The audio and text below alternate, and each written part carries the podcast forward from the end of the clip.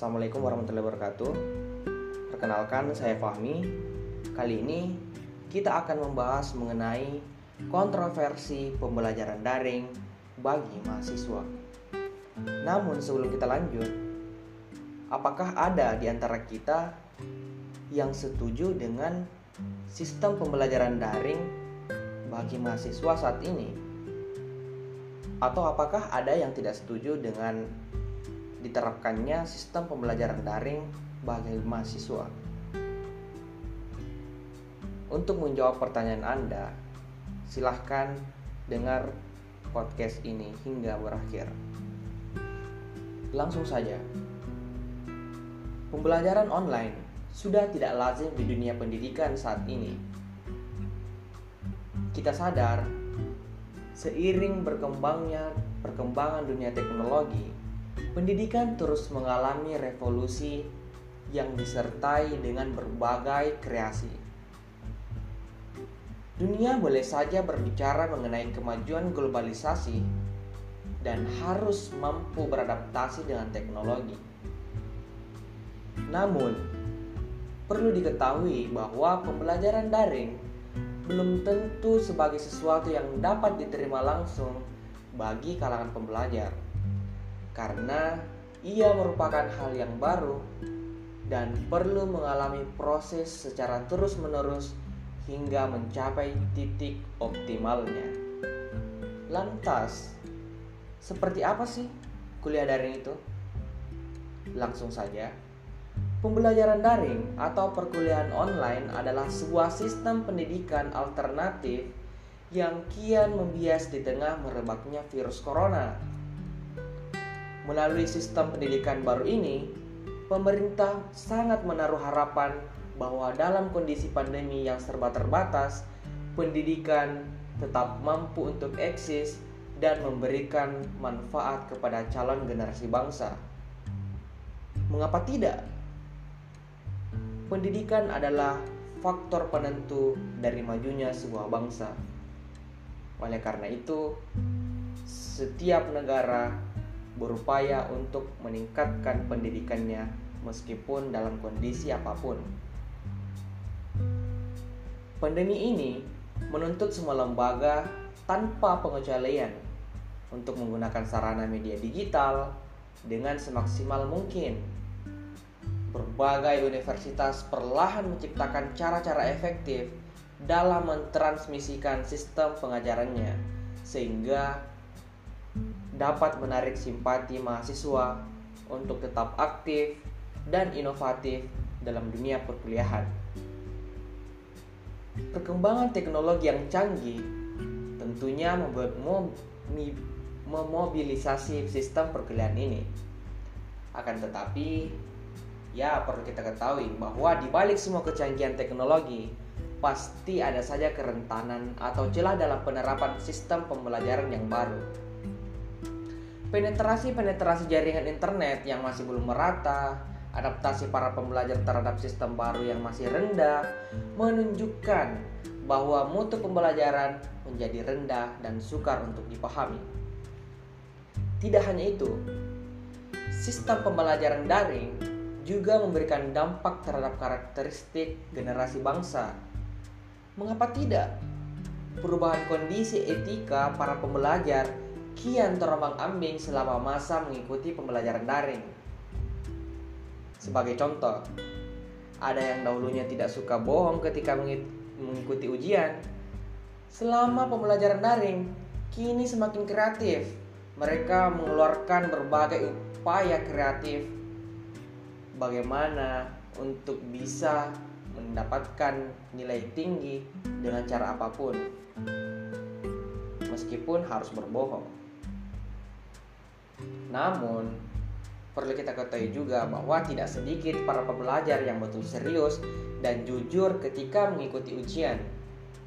Hal ini harus betul-betul diberikan perhatian khusus oleh semua pihak karena generasi bangsa adalah tanggung jawab kita bersama. Sadar atau tidak, belajar online dengan kondisi pandemi merupakan sebuah pilihan yang tepat yang harus diterapkan pada dunia pendidikan. Artinya, kita wajib melakukan sistem ini bersama-sama. Ketika sebuah gerakan kesadaran dilakukan, maka secara bersama-sama pula kita menanamkan tekad untuk bersatu menjalankannya. Pembelajaran daring atau perkuliahan online bukan hanya sebuah pilihan yang bersifat antropologi, sosiologi, ataupun pedagogi, melainkan suatu pilihan normal sebagai mahasiswa penerus tongkat estafet bangsa, sudah semestinya kita harus memanfaatkan momen pandemi sebagai wadah untuk memacu kreativitas belajar karena sesungguhnya pembelajaran daring bisa saja menjadi langkah awal dari sebuah pencapaian baru. Pembelajaran jarak jauh memang betul memaksa kita untuk menahan rindu. Oleh karena itu, Jadikan rindu itu sebagai motivasi untuk berpikir maju. Jadikan rindu itu sebagai penyemangat bagi pembelajar untuk rajin bertemu di media virtual bersama guru. Dan jadikan rindu itu sebagai waktu yang diberikan untuk mempersiapkan diri agar lebih baik sebelum bertemu di dunia nyata. Saat ini, kontroversi pembelajaran daring jangan memaksa kita agar menutup mata di balik sebuah sistem baru perlu membutuhkan proses yang tidak singkat dalam mencapai titik optimalnya. Kuliah online tidak hanya sekedar rekonstruksi pendidikan, tetapi ia adalah rekoreksi diri terhadap keprihatinan sosial demi kesejahteraan bersama. Kemudahan mencari informasi di internet adalah sebuah bekal untuk maju, dan kita semua adalah saksi mata dari generasi ini dan akan menjadi simbol pendidikan yang mengglobal melalui hebatnya teknologi. Lantas, apakah kalian setuju dengan pembelajaran daring ataukah tidak? Saksikan di episode selanjutnya.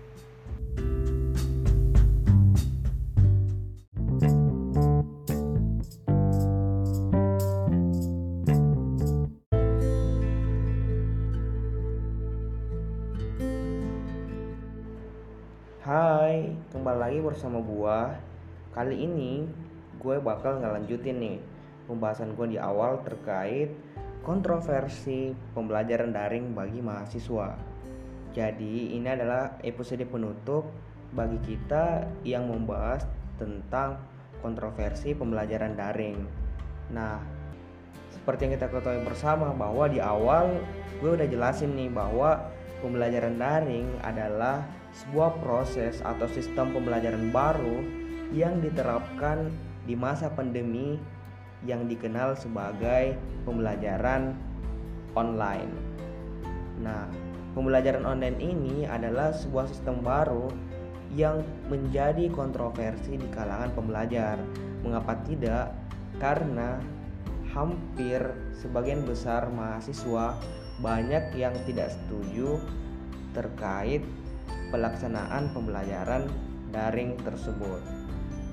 Nah, jika kita lihat dari dua sisi, maka hal yang bisa saya berikan adalah pembelajaran daring adalah hal yang bisa saja memberikan dampak positif dan bisa saja memberikan dampak negatif, tergantung bagaimana seorang mahasiswa membentuk dirinya dalam sebuah sistem pembelajaran daring tersebut. Jika kita bahas mengenai proses pembelajaran, mungkin pembelajaran offline jauh lebih efektif dibanding pembelajaran daring. Karena kenapa? Dahulu waktu gue duduk di bangku SMA, gue ngerasa bahwa untuk belajar secara langsung, gue bisa jauh lebih cepat paham dibanding harus belajar secara virtual. Karena kenapa?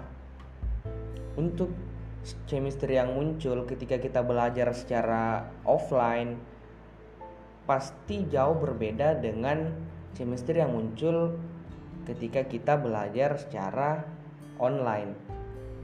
Seperti apabila ada mata pelajaran atau tugas yang kurang kita pahami, maka kita tidak segan-segan atau tidak malu-malu langsung menanyakan hal tersebut kepada guru.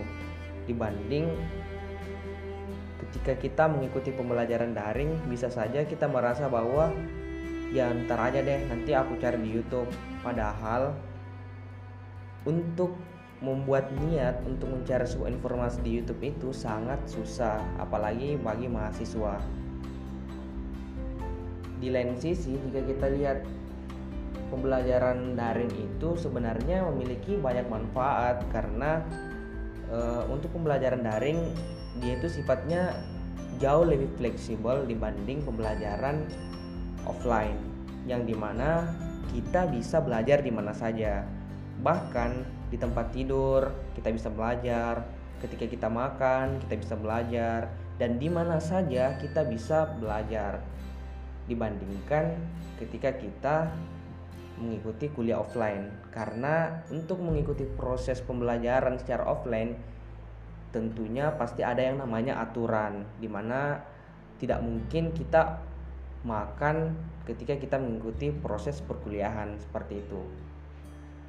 Nah ada lagi nih yang jauh lebih marak dibahas oleh kaum mahasiswa terkait biaya antara pembelajaran daring dan pembelajaran offline. Seperti yang kita ketahui, di awal-awal corona bahkan di awal-awal diterapkannya pembelajaran daring ini banyak sekali mahasiswa yang mengeluh karena untuk mengikuti proses pembelajaran secara daring membutuhkan kuota yang sangat banyak dan hal tersebut pasti membutuhkan yang namanya uang. Kalau dipikir-pikir sih, kalau gua disuruh memilih antara banyaknya biaya pembelajaran daring dan pem, dan biaya pembelajaran offline gue sih pikir pembelajaran daring itu lebih mengirit biaya. Karena kenapa? Yang pertama kalau kita mengikuti proses pem, pembelajaran secara daring kita hanya fokus pada pengeluaran biaya kota dibanding ketika kita mengikuti proses pembelajaran secara offline ya kan? Di mana kita harus mengeluarkan uang untuk membayar biaya kos membayar biaya kehidupan biaya transportasi dari kos ke kampus dan hal lain sebagainya. Dan hal tersebut mungkin saja tidak disadari oleh para kaum mahasiswa lain. Tapi bukan berarti saya menjudge bahwa sebenarnya dari sisi ekonomi pembelajaran daring itu jauh lebih baik dibanding pembelajaran offline. Itu sih tergantung dari pendapat teman-teman. Saya kembalikan kepada teman-teman seperti apa. Jika kita lihat dari e, proses pembelajarannya sendiri ya pembelajaran daring sebenarnya banyak sih sisi kekurangannya. Karena kenapa dengan seiring berkembangnya zaman teknologi ini memupuk otak para mahasiswa untuk bisa memudahkan segala sesuatu di mana misalkan ketika dia tidak menyukai mata kuliah maka dia mencari cara bagaimana dia seolah-olah hadir untuk mengikuti mata kuliah tersebut padahal sebenarnya dia tidak ikut maka tidak heran yang viral kemarin ada yang pakai ganti foto doang kemudian kameranya dimatiin kayak gitu. Ada yang alasannya uh, jelek jaringan padahal sebenarnya tidak jelek jaringan. Hal-hal seperti itu kan tidak bisa menjamin bahwa apa yang dijadikan alasan sebenarnya adalah hal yang tepat Beda dengan pembelajaran offline. Mana mungkin seorang mahasiswa mau berbohong sementara seorang guru, dosen langsung memantau kondisi proses berlangsungnya pembelajaran perkuliahan seperti itu. Jadi saya kembalikan kepada teman-teman gimana nih apakah teman-teman ada yang setuju apabila untuk perkuliahan daring diperpanjang ataukah segera diberakhirkan. Mungkin sekian yang bisa saya jelaskan terkait kontroversi pembelajaran daring. Semoga apa yang saya berikan dapat memberikan manfaat kepada diri saya dan bisa menambah pengetahuan bagi teman-teman sekalian yang mendengarkan podcast ini. Demikian, wassalamualaikum warahmatullahi wabarakatuh.